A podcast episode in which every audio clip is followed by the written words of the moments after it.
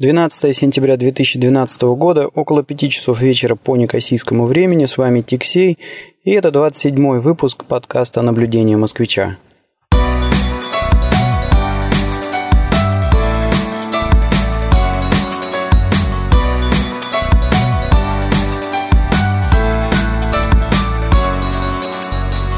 И снова выпуск записывается в походных условиях. Между встречами с клиентами выдалась свободная минутка, которую, которую надо чем-то заполнить. И вот э, вместо того, чтобы идти и перекусывать, решил заполнить ее записью этого подкаста. Вообще э, сижу под э, впечатлением от того, насколько же иногда опыт и знания мешают. Сколько раз я бывал в таких ситуациях, когда, ну вот еще в институте, например, э, сидишь э, и пытаешься разобраться с какой-то задачкой, найти э, какую-то ошибку, почему не получается никак разрешить эту задачу, где, как, роешь куда-то очень глубоко, а в итоге оказывается, что ошибка элементарная, просто какая-нибудь арифметическая или еще хуже, из учебника условия не переписал корректно или что-то такое, или из бытовой жизни тоже пример, когда ходишь, ищешь какую-то вещь и э, вспоминаешь, где ты ее обычно оставлял, там посмотрел на столе, в шкафу, в другую комнату зашел, еще куда-то, а потом оказывается, что эта вещь на самом деле лежит у тебя, допустим, в заднем кармане штанов или в рубашке, об этом ты даже и как-то и не задумывался, что вот все так просто может быть. И, собственно говоря, все вот эти вот мысли у меня возникли из посещения а, одного из наших клиентов. Сидели с администратором, бились э, с одним из наших э, продуктов. Ну, продукт, скажем так, состоит из нескольких частей. А, есть э, скажем так, сервер, который координирует работу а, всех станций, и, э, соответственно, существует какое-то количество станций, которые, э, ну, это такие программы, которые устанавливаются на других машинах, по которым сидят операторы, ну, и эти станции, собственно говоря, подключаются к серверу, сервер координирует их работу. Ну, вот бились, наверное, часа полтора, если не два, с администратором клиента, системным администратором клиента, и никак не могли понять, почему же наша станция никак не подсоединяется к серверу. Рыли в какие-то страшные глубины, уже грешили и на фаервол, и на порты, а проверяли, все ли протоколы у нас э, установлены, залезли в какие-то глубокие настройки в а, реестр. В общем, рыли очень глубоко, а в итоге оказалось, что ларчик открывался очень просто. А, у нас а, недавно была анонсирована а, новая версия этого продукта, и, грубо говоря, клиент не хотел ждать, пока мы ему поднесем физический дистрибутив, ну, то есть, грубо говоря, DVD-диск с дистрибутивом программы, а попросил а, предоставить как можно быстрее линк, э, ссылку, чтобы скачать этот дистрибутив. А, ну и получилось так, что сам сервер устанавливался а, на машинку, на которой не было CD-ROM, и, в общем, скачали файл из интернета, там все и подняли. Там была самая свежая версия, а на, на дистрибутиве, который я позднее принес на диски, из которого, собственно говоря, устанавливали станцию, была версия не такая свежая, предыдущей версии. А, ну да, предыдущий э, релиз это был э, этой станции. Короче говоря, оказалось, что они между собой несовместимы, и вот надо было... Все, что надо было сделать, это поставить и станцию, и сервер из одного дистрибутива. То есть Ларчик-то просто открывался. Было достаточно посмотреть внимательно на иконку а, станции и увидеть, что и версия этой станции 3, а не 3.5.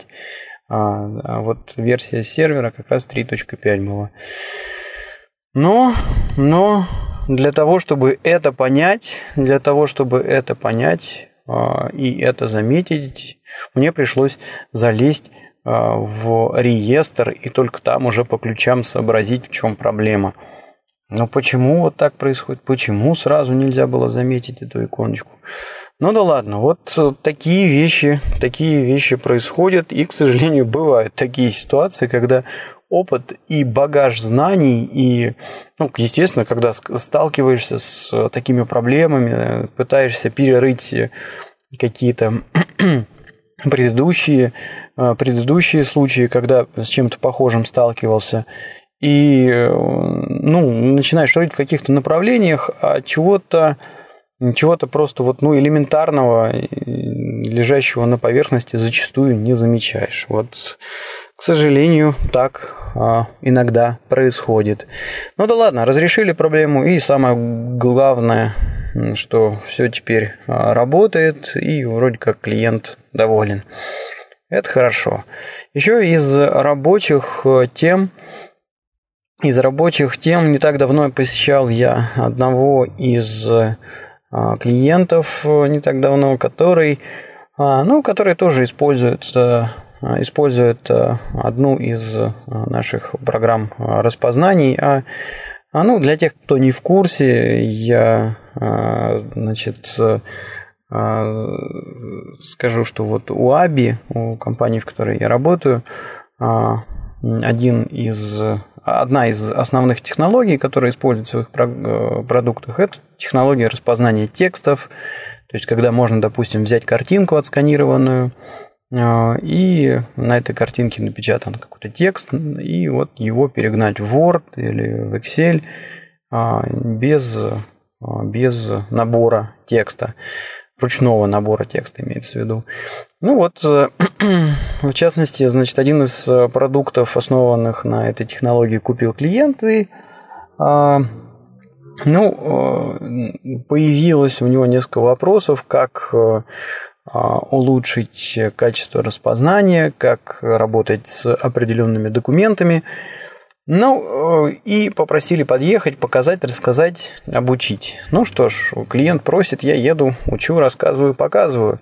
А когда же а, я понял, для чего, собственно говоря, ребята приобрели программу и как они ее собираются использовать, ну, где-то в душе, в душе я, с одной стороны, улыбнулся и усмехнулся, с другой стороны, а, еще раз убедился в своей теории в своей теории, которую сейчас изложу. Ну, суть очень простая. То есть, э, очень крупная контора, очень крупная контора, и, а, скажем так, это вот тут вот кипрский филиал компании, которая на самом деле которая на самом деле имеет э, офисы по всему миру.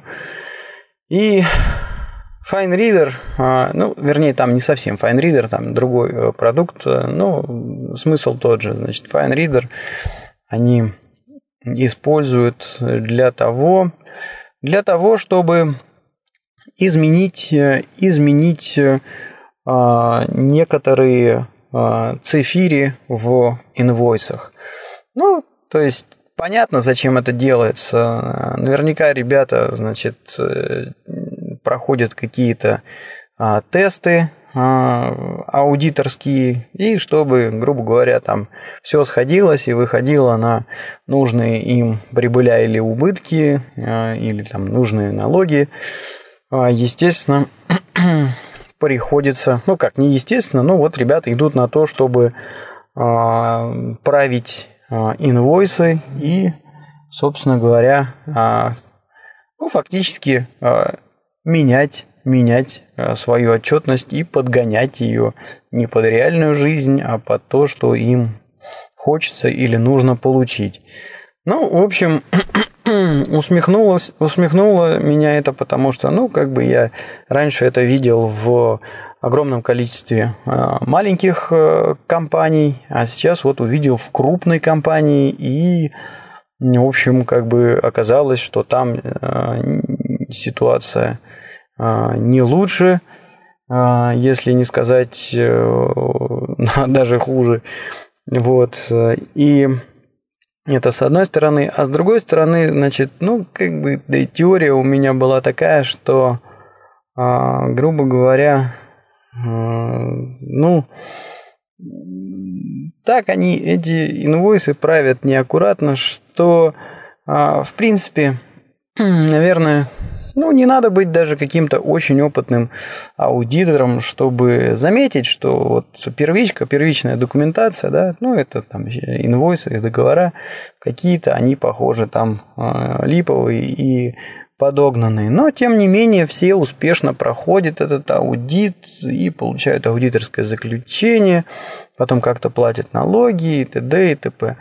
А вывод какой? Да простой, что, как мне кажется, а, вот пока аудит – это какая-то такая вещь, вот, которую, там, допустим, государство или а, банки обязывают делать компанию, и, грубо говоря, пока за этот аудит платит сама компания, аудиторы будут рисовать то, что просит аудируемая компания. То есть, ну, нифига это независимый аудит. Ну, вы сами подставьте себя в положение в положение а, аудитора, да, то есть ты приходишь э, и начинаешь э, проверять отчетность э, клиента, и как бы в итоге за это тебе же должен заплатить клиент. И, допустим, ты выдашь аудиторское заключение, которое не понравится клиенту. Ну как вы думаете, он после этого радостно будет вам платить или же, или же вообще ничего не заплатит, а пойдет к другим аудиторам, которые согласятся написать тот отчет, который их устраивает. Понятное дело, что в какой-то мере вся эта аудиторская деятельность регулируется, и откровенный ну, откровенную чушь они не подпишут, будут как-то стараться все-таки а, красиво, красиво подтасовывать факты, да, но суть не в этом. Суть в том, что пока за аудит платит э, аудируемая контора, аудит будет рисоваться таким образом, каким он нужен вот этой аудируемой конторе. Как вывод, как вывод, вся эта отчетность, э, который, который, которую делают компании, нифига не отрежает э, реальную жизнь. И мне просто, ну, мне просто смешно, да, когда а, говорят, что, значит, вот какая-то компания опубликовала свою отчетность, и у них там акции подскочили или упали. Потому что сама эта отчетность это такой мультик, что на его основе принимать какие-то решения я бы ни за что э, в жизни не, не, не согласился. Ну, мне это просто бредом кажется, как гаданием на кофейной гуще. Вот, вот такая вот э, ситуация, да. Ну и, конечно, в свете, а, в свете всего этого я вот эти вот биржи и игру с акциями на биржах, иначе как рулетку, ну, вообще не воспринимаю.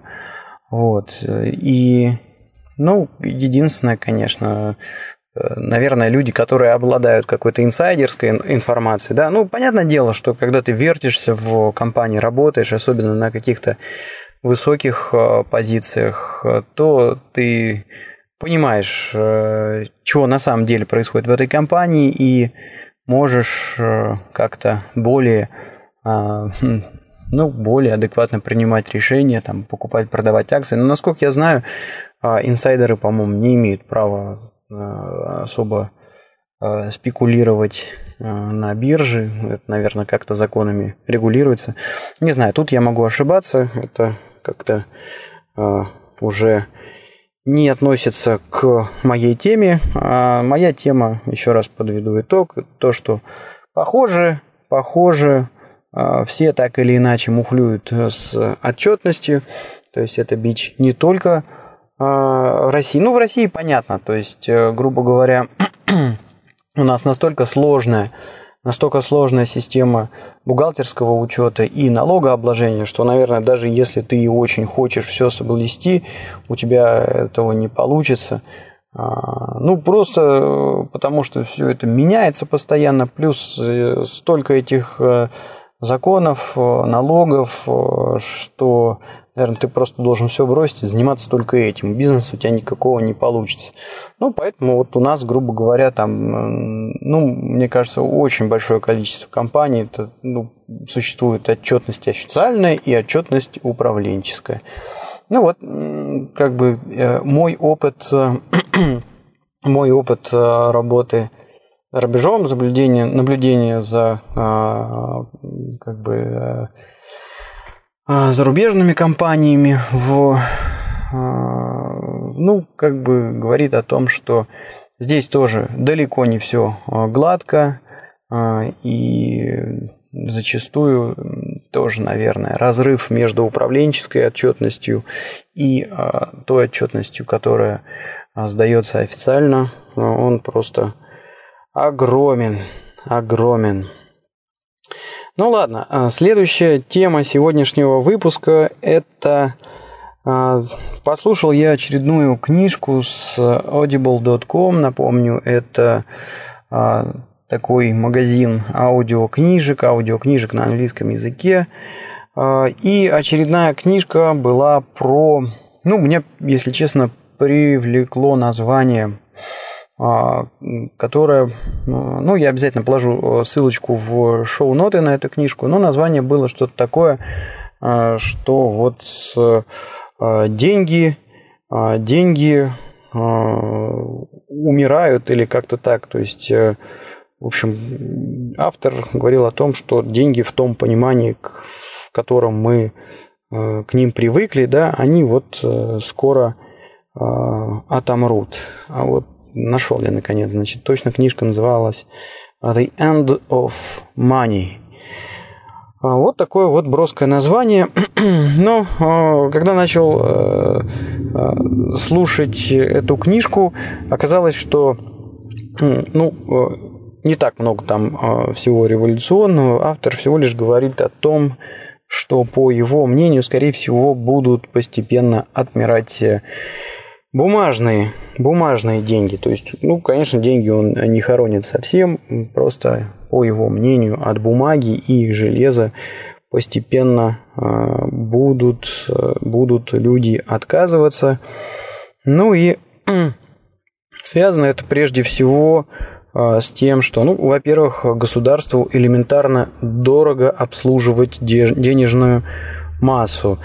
Ну и, наверное, я с этим согласен. Сами посудите. То есть э, вам надо напечатать э, э, ну, купюры, заказать их отрисовку, да, заказать какую-то бумагу, разработать защиту. Потом купюры, они постепенно изнашиваются, да, то есть надо, ну, как бы старые изымать, новые допечатывать. А потом в ходу есть а, некоторые, некоторые купюры и монеты, номинал которых ниже, чем стоимость их изготовления, да, ну вот представьте себе, допустим, есть монетка в несколько копеек, да, а думаю, что ее стоит изготовить дороже, чем вот эти вот несколько копеек э, номинала. Это вот э, еще один такой аргумент. Потом, а, если рассуждать ну, о, о а, вообще бумажных э, деньгах, то это же, по сути, страшная, страшно неэффективная штука в плане государства. Ну, представьте, сколько людей а, задействованы в а, такой глупой деятельности, как а, учет, как ну, кассиры всякие, да, пересчет денег. То есть, ну, тут ну, по большому счету никакой пользы-то не производится. Да, ну что, ну вот сел как кассир, там денежку пересчитал. А если ты, допустим, оплачиваешь свою покупку карточкой, то фактически такой кассир-то он просто и не нужен. У тебя бах, сразу списалась точная сумма, и все. И, и нету проблемы с той же сдачей, да, то есть можно намного быстрее э, клиентов обслуживать. Конечно, конечно, существуют... А, опять же, да, вот если говорить о пластиковых картах, э, они еще, конечно, решают э, две таких э, больших проблемы, как обмен. То есть, грубо говоря, когда я еду со своей карточкой в другую страну, и мне по большому счету пофиг, что у меня счет там в евро или в долларах, да, я знаю, что я там проведу карточку или э, или дам там, допустим, номер карты в интернет-магазине, и у меня все э, спишется там, неважно в какой валюте работает этот магазин, а, автоматом курсы как-то пересчитаются, и мне не надо ломать голову, а где же тут вот обменник, а работает он сейчас или нет, а какую комиссию они с меня съедят. Это, конечно же, тоже вот э, все очень удобно. Ну и последний, наверное, такой аргумент – это безопасность. Ну, сами посудите, потеряли вы бумажник с налом и бумажник с карточками – спохватились. То есть вот бумажник с налом все, пиши пропало. Бумажник с карточками, ну, во-первых, нашедший не знает пинов. Во-вторых, а, во-вторых, у вас всегда есть возможность быстро позвонить в банк и, и эм, заблокировать карты. Кроме того, если ну, я, правда, наслышан, что э, в России, например, это не очень хорошо работает, но вот если кто-то у тебя э, взял и купил что-то по твоей карте, а ты, э, допустим, сумеешь как-то доказать банку, что ты на самом деле был в совершенно другом месте в это время, то деньги с твоего счета, они не списываются. У банков существует система страхования, и, в общем, как-то вот такие риски перекрываются. То есть тут тоже получаем некий плюс. А, но, естественно, естественно, а, есть и определенные а, минусы у, у таки, такого рода денег, да, то есть у, у тех же пластиковых карт, например, да, которые заключаются в том, что ну, по сути дела, да, если у вас э, деньги все лежат на банковском счету, и вы там снимаете, э, вернее, платите карточкой, и зарплату туда получаете, то, естественно, речь идет о том, что все платится в белую, а, и если вас захочет, допустим, проверить какая-нибудь налоговая или государство каким-то образом, это все можно будет очень просто сделать. А в свете нашего, ну, я имею в виду российского, наверное, где-то украинского, да, а, законодательства, ну, а, в общем, не очень хочется, чтобы государство имело э, возможность вот так вот легко взять и отследить все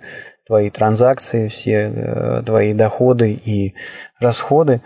А, ну, просто потому что иногда законы просто дурацкие и, и э, ну, как бы невозможно выжить, следуя им. И вот, собственно говоря, это, конечно, большой такой тормоз – а, развития э, вот этих вот электронных платежей. А, хотя, ну, снова и снова, то есть вот э, дебилизм нашего законодательства и вот все вот эти вот э, ограничения и сложности, которые создает наше государство, как итог, они приводят к жуткой неэффективности и потери, по сути дела, прибылей того же государства. Я уже рассказывал в одном из э, своем выпусков э, про офшоры и как пример э, приводил вот такую ситуацию, когда, допустим, стартапер хочет начать, ну, не обязательно стартапер, просто предприимчивый человек хочет начать свое собственное дело, и что для этого надо, допустим, на Кипре или, я не знаю, просто в офшорных зонах каких-то, да, и, и в России.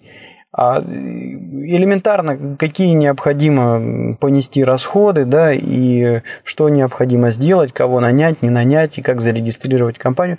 В общем, в итоге э, получается, что а, для того, чтобы начать, ну, не знаю, допустим, какой-то интернет-бизнес через э, какой-нибудь офшорный Белиз, все, что тебе нужно, это истратить там около да, меньше, меньше тысячи долларов, и ты получаешь там готовую компанию и а, счет в банке, и вперед, пожалуйста, там связывай с, с PayPal, начинай получать платежи от людей со всего мира, и тебя не, к тебе не будут приставать какой-то сложной отчетностью с налогами и так далее. И в то же время, чтобы сделать что-то подобное в России, ну, тебе тут же надо и бухгалтера, и отчетность давать черт сколько раз в год, и э, за налоги отчитаться. Ну, куда пойдут э, такие предприниматели? Ну, естественно, они пойдут куда-то за рубеж.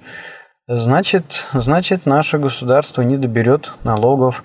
А, ну и тут тот же самый пример с кассирами, да, то есть много, много сложных э, и невыполнимых законов, сложная налоговая система.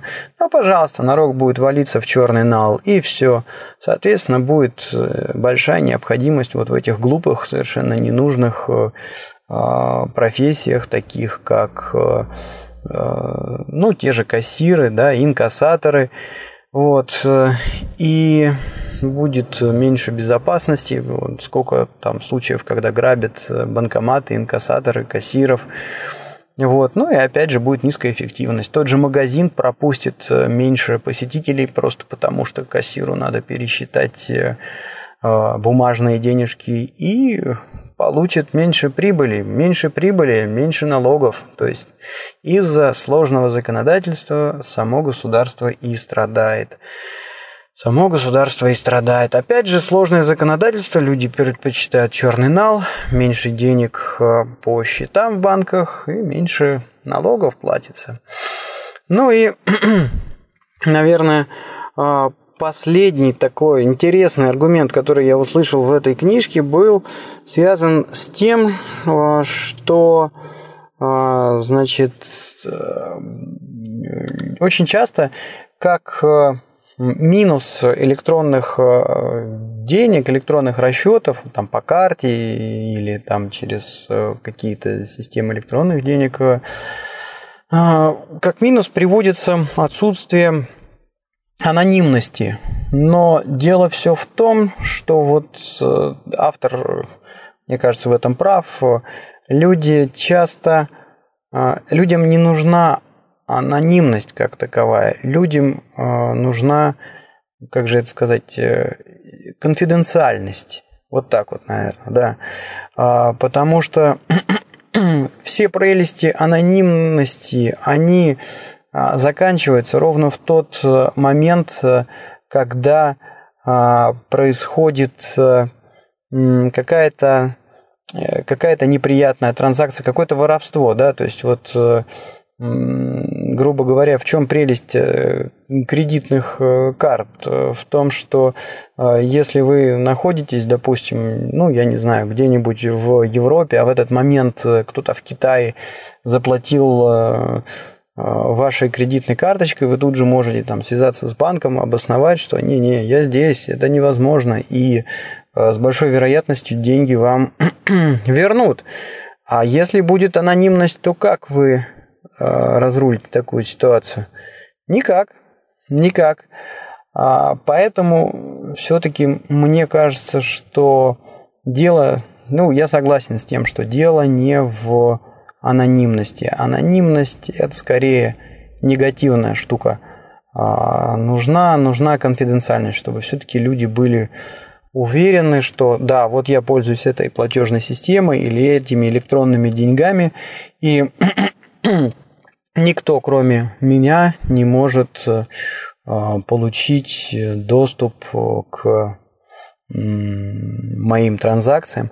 Ну, может быть, кроме кроме какого-нибудь менеджера да, на той стороне банка или платежной системы, который позволяет э, разрулить какие-то вот такие вот э, спорные, спорные, сложные моменты.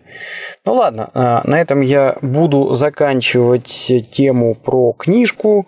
Обязательно скину ссылочку в шоу-нотах к этому подкасту. Если интересно, заходите, послушайте. Ну, по-моему, достойное чтиво. Вот. Ну и напоследок, да, вот хотел сказать, что вообще, конечно, вот интересный такой момент. Я пока жил в Москве, карточками, а, да я просто вообще ими не пользовался. Все, все расчеты происходили в нал, все оплаты тоже происходили с помощью наличных. Единственное, что я изредка делал, это если мне надо было оплатить какие-то услуги в интернете, ну, как правило, а, я оплачивал таким образом какую-нибудь рекламу, там баннеры или рекламу в поисковиках. И вот только в таких случаях, значит, я там покупал разово какие-нибудь веб-мани и вот использовал их для оплаты услуг. А так вообще использовал исключительно кэш. А, и, ну, когда я приехал на Кипр, а, ну, сразу открыл вроде как э, счет, карточку получил, и э, зарплата туда начала перечисляться. Поначалу даже были какие-то такие остаточные эффекты, да, от, ну, имею в виду остаточные от э, а, российской действительности. Я предпочитал сразу после получения зарплаты а, по максимуму все обналичить, а, ну и как-то уже дальше, значит, жить с наличкой, э, платить э, за все бумажными и железными деньгами.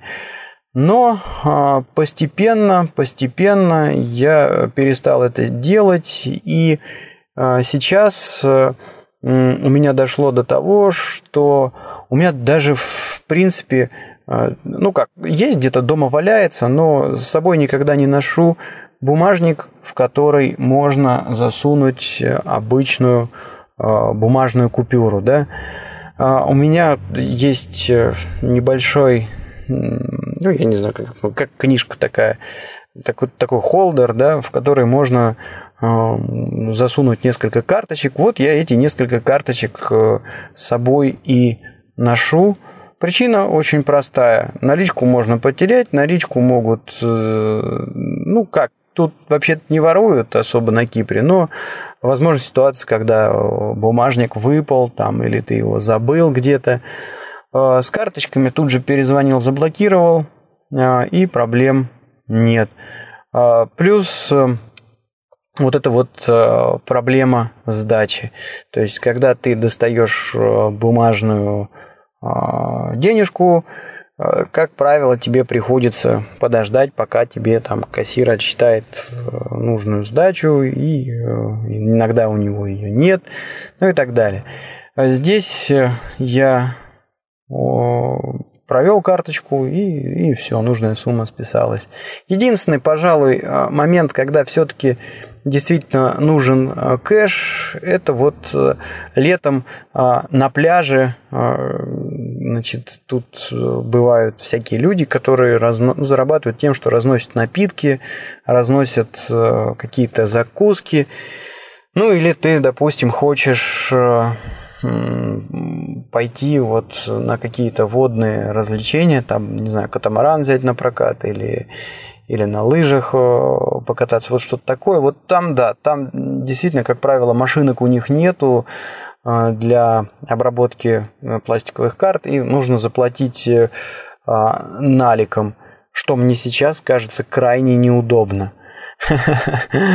Вот, то есть приходится перед пляжем. Ну, а представьте, на пляж ты как идешь обычно? Плавки до полотенца, все, больше ничего нету. Даже вот с а, как бы и воду, когда занырнул, э, некуда, некуда там все это, если у тебя есть там какие-то деньги, некуда и положить, там без присмотра страшно оставить. Вот, с карточками как-то попроще, да, то есть э, на Кипре большинство карточек, они чиповые, и большинство уже машинок в магазинах так, такое, что если, ну, а машинка определяет, если на карте чип, и если чип есть, то а, полоской просто даже и не позволяет такую карточку обработать, я имею в виду магнитной полосой, да, то есть когда магнитной полосой э, карточку проводят, там же не надо вводить пин, просто расписался на чеке, да и все, да, и может это сделать кто угодно. А с чипом нет. То есть для того, чтобы, э, скажем так, э, транзакция прошла, в случае с чиповой карточкой надо знать пин. В общем, грубо говоря, бросить вот этот холдер с карточкой в завернутым в полотенце на пляже как-то намного спокойнее, нежели оставить, там, не знаю, 10 евро а, точно так же на время, пока ты купаешься. Ну, не знаю, в России я бы ни карточки, ни вообще бы ничего не отважился. Я бы просто не брал, наверное, с собой на пляж бумажник. Ну, или ходил бы не один, чтобы кто-то все время мог а, присмотреть за вещичками. В общем, да, тут, тут несколько изменилось, изменился паттерн использования а, денег в сторону электронных вот этих вот всяких средств, вроде а, карточек а, и кэшем, кэшем практически перестал пользоваться. Ну что ж, на этом буду заканчивать э, сегодняшний выпуск. Если у вас есть э, какие-то вопросы, какие-то комментарии, замечания. Может быть, интересно, чтобы я о чем-то рассказал в следующих выпусках. Ну, например, какие-то особенности жизни на Кипре или а, еще что-то. То милости прошу, оставляйте комментарии а, в а, блоге этого подкаста, который находится по адресу www.tixey.ru. А, ну или а, то же самое можно сделать э, на подкаст-терминалах harpod.ru и podfm.ru, куда ретранслируется этот подкаст. А, оставляйте, не стесняйтесь. Будут интересные вопросы, с удовольствием отвечу. Все. Желаю всем хорошей половины недели. Да, у нас осталось ровно полнедели отработать. И дальше будут, надеюсь, замечательные выходные. Ну, не знаю, как у вас, но у нас здесь еще а, днем температура держится около 30 градусов, поэтому действительно выходные должны быть замечательные, так как мы поедем купаться на море, скорее всего. Да, все выздоровели и можно ехать купаться на море. Просто замечательно. Все, всем удачи, пока.